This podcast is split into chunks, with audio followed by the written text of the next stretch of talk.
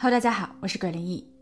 二零零二年五月，巴西女孩苏珊娜有些闹心，她的父母给她下了最后的通牒，要求她立马和男友丹尼尔分手，因为父母认为丹尼尔不学无术，慵懒而又散漫，女儿跟着他会学坏，会吃亏。对此，苏珊娜并不认同。两年前，她通过柔术课程认识了陪练员丹尼尔，丹尼尔比自己年长一些。他对自己很照顾，自己跟他也很聊得来。不过，丹尼尔与苏珊娜的家庭背景截然不同。一九八三年十一月，苏珊娜出生在巴西的上层阶级，她的母亲有着黎巴嫩血统，是一位杰出的精神病学家。她的父亲来自于德国，是一名成功的工程师。他开办了自己的公司，在当地又与政府有着密切的合作。他还作为总工程师参与了马里奥科瓦斯的环城高速项目，而在他们的家族史中，他们还与英勇善战的德国飞行员红男爵是亲戚。红男爵在一战时期被称为“空战王牌”，有着至高无上的荣耀。苏珊娜还有一个弟弟，从小父母就给予姐弟两人最好的资源。在巴西人均日消费不足两美元时，他家就已经拥有了私人泳池和图书馆。苏珊娜也很争气，她会三种语言。在高中毕业后，考入了圣保罗天主教大学法律系，可谓前途一片光明。小伙丹尼尔则不同，他出生在一个贫困的家庭，有一个比他大五岁的继兄克里斯森。由于父母没有能力支付学费，所以丹尼尔很早就踏入了社会。他的见识和阅历与苏珊娜的完全不同，但也就是因为有差异。这让苏珊娜仿佛走进了另一个世界，在那里，苏珊娜似乎活得更加的自在。父亲质问女儿：“你所追求的自在，是指跟丹尼尔在一起服用违禁品吗？”苏珊娜无言以对。她向父母保证会努力摒弃恶习，但父母的态度很强硬。他们觉得丹尼尔只能给女儿带来一时的新鲜感，并不会有很好的结局。一时间，苏珊娜进退两难。在接下去的两个月里，由于父母对女儿的看管，苏珊娜与丹尼尔的接触变得相对较少。不过，苏珊娜并没有决定要分手，而在每一次与丹尼尔悄悄见面后，她就会变得更加的犹豫。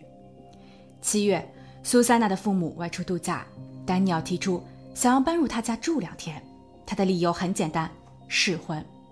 苏珊娜眼前一亮，她觉得这个主意非常好。如果真的像父母所说的，丹尼尔不适合自己，那么在深入接触的过程中，丹尼尔定会暴露本性。相反，如果两个人能够合得来，他也就多了一个能让自己坚持下去的理由。在同居的日子里，丹尼尔对苏珊娜可谓是百依百顺。两人在享受生活的同时，丹尼尔还给她带去了许多新型违禁品。苏珊娜在享用过后飘飘欲仙，她感觉。这样的生活非常的奇幻美妙。苏珊娜的父母在回家后发现了端倪，他们对女儿十分失望。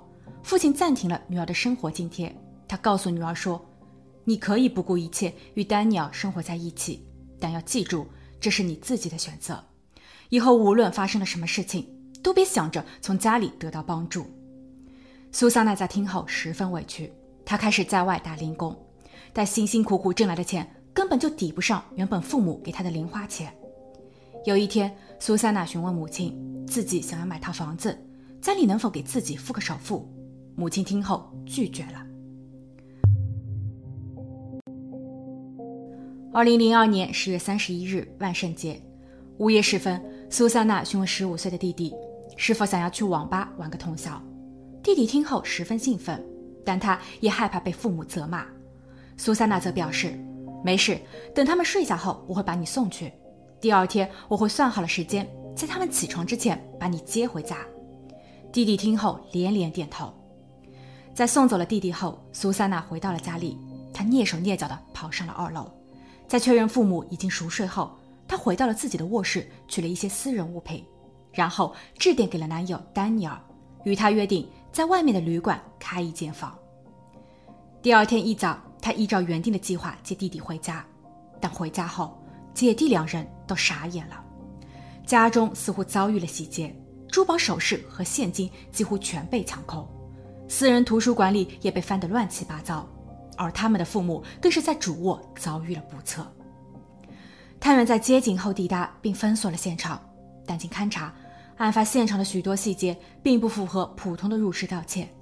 豪宅里原本安装了许多报警装置，在当晚全部被人为关闭了。整栋屋子除了主卧的抽屉和衣柜被翻乱外，另一个被翻得一塌糊涂的地方就是他们的私家图书馆。所有的一切看上去更像是故意的伪装。事发的第二天，苏珊娜的父母在经过法医检测后被家人领回并安排下葬。葬礼中，姐弟两人的情绪很是激动。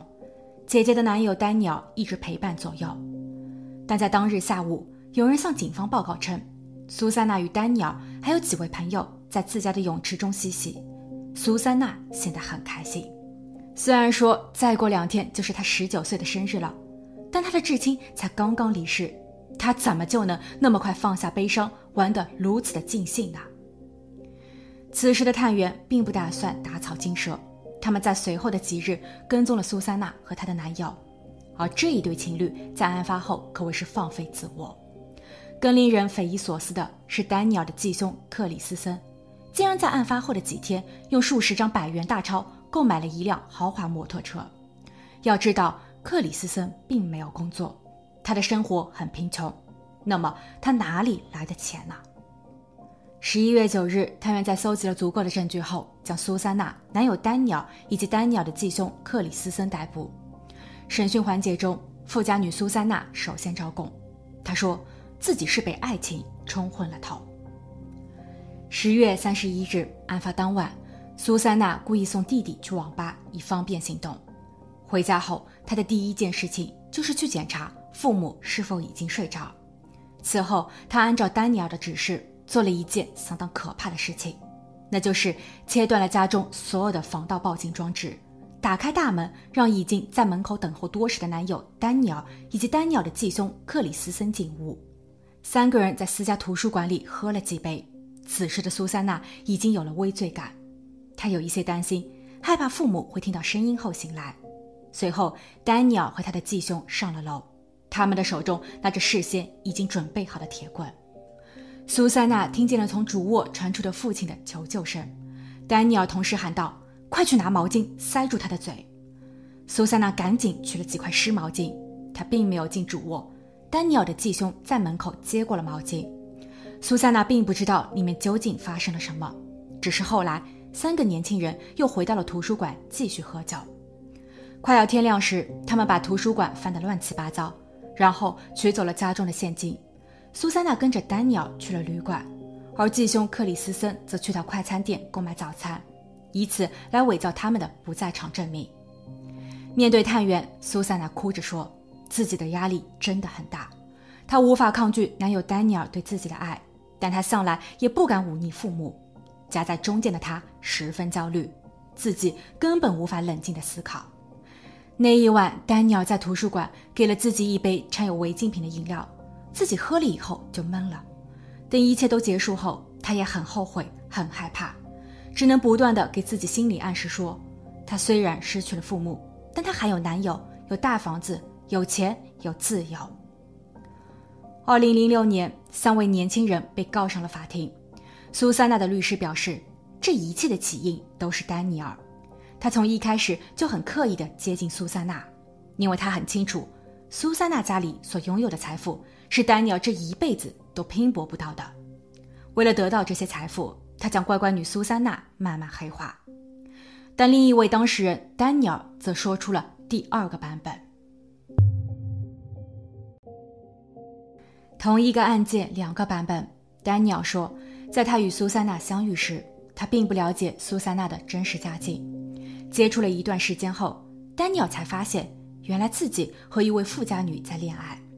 丹尼尔有些自卑，不过苏珊娜并没有看不起他，他还经常给丹尼尔购买衣服、礼物。苏珊娜让丹尼尔觉得他们的感情是单纯、顺其自然的。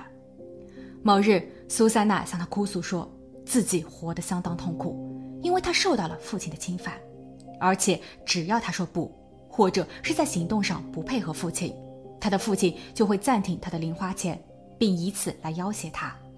已经习惯了大手大脚的苏珊娜对此很难适应。而当她的母亲知道这一些事情后，不但没有帮她，还对其一顿教训，这让苏珊娜忍无可忍。她恳求丹尼尔一定要帮助她解决这个麻烦，在结束一切后，自己愿意跟着丹尼尔远走高飞，并且他保证两人之后的日子会相当富裕，因为苏珊娜曾和他算过一笔账。他说，父母的遗产光银行账目上的数字就已经有五百五十万美元，哪怕是他与弟弟均分，也有很多钱。最重要的是，苏珊娜在瑞士还有一个账户。这是他的父亲偷偷以他的名义开设的，虽然父亲没有跟他说过这一件事，但在某一晚，当他路过父母的房间时，偷听到父亲说，那个账户里已经存了一千万欧元。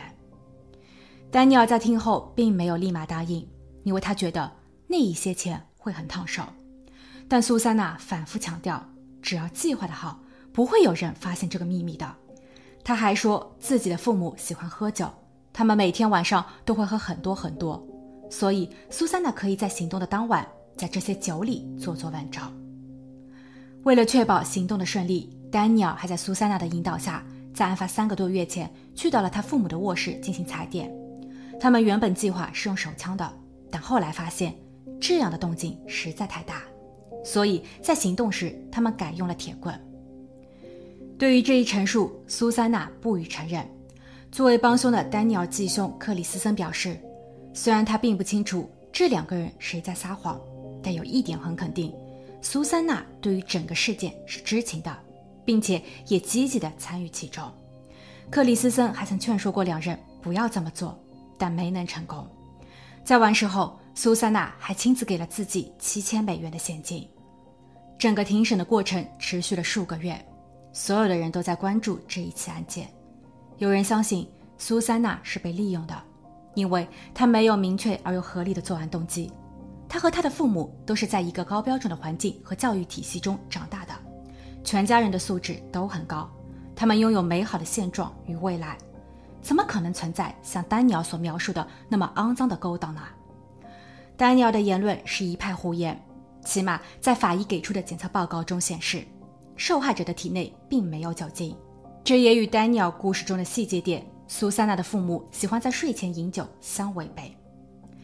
但也有很多人认为，苏珊娜才是真正的怪物。她利用了男友丹尼尔想要改变命运的心态，来帮助自己提前获得父母的遗产。因为父母在家里对她的管教十分严格，在父母停止了她的零花钱后，她虽有外出打工，但却吃不了苦，所以叛逆期的她对父母的仇恨与日俱增。苏珊娜曾在取保候审时接受过一次媒体采访，在正式开播前，摄像组人员其实已经打开了机器，在做最后的对焦检查。在这一段特殊的视频中，苏珊娜的律师正指导着她，说等一会儿要表现出楚楚可怜的样子。而在后期的正式录制环节中，苏珊娜也可谓是时不时的就来一场哭戏。七月。在法院宣布审判结果前，丹尼尔的律师让法官重新再看一下庭审纪实，最主要的是留意一下每一个人的表现。过往的每一次庭审和辩护环节中，苏珊娜一直冷若冰霜，有时还甚至会露出一丝冷笑，而丹尼尔和他的继兄则表现得很懊悔，甚至是落泪。二零零六年七月二十二日，法官宣判。苏珊娜一级罪罪名成立，被判四十年有期徒刑。帮凶丹尼尔和克里斯森也犯了同样的罪行，被判处三十八年。苏珊娜在二零零九年和二零一八年时分别提起上诉，但均被驳回。苏珊娜的弟弟在二零一一年时起诉了姐姐，并要求获得父母的全部遗产和人寿保险。他觉得姐姐没有资格得到这些，是他害了父母。对此，法院予以支持。二零一四年，苏珊娜在狱中和一位女囚犯结婚。她在二零一六年时获得了一周的假释机会。假释期间，他住进了他的律师家。至今，这一起案件仍是当地茶余饭后的话题。二零二零年，巴西影视以此为题拍摄了两部电影，一部叫《杀了父母的女孩》，另一部叫做《杀了我父母的男孩》。作品采用了对立的方式，分别从苏珊娜和丹尼尔的角度叙述了整个案发过程。那么，作为观众的你会选择相信哪一个版本呢？在下一期视频中，一对情侣出发旅游，回来的却只有一个。探员问：“你的挚爱已经离世，而所发生的一切，你都在旁眼睁睁地看着，对吗？”他回答：“是的，我救不了他，并且对于这个结局，我没有意见。”一句“没有意见”，他的背后还有多少不为人知的秘密呢？好了，今天的案件就分享到这。我们下期见。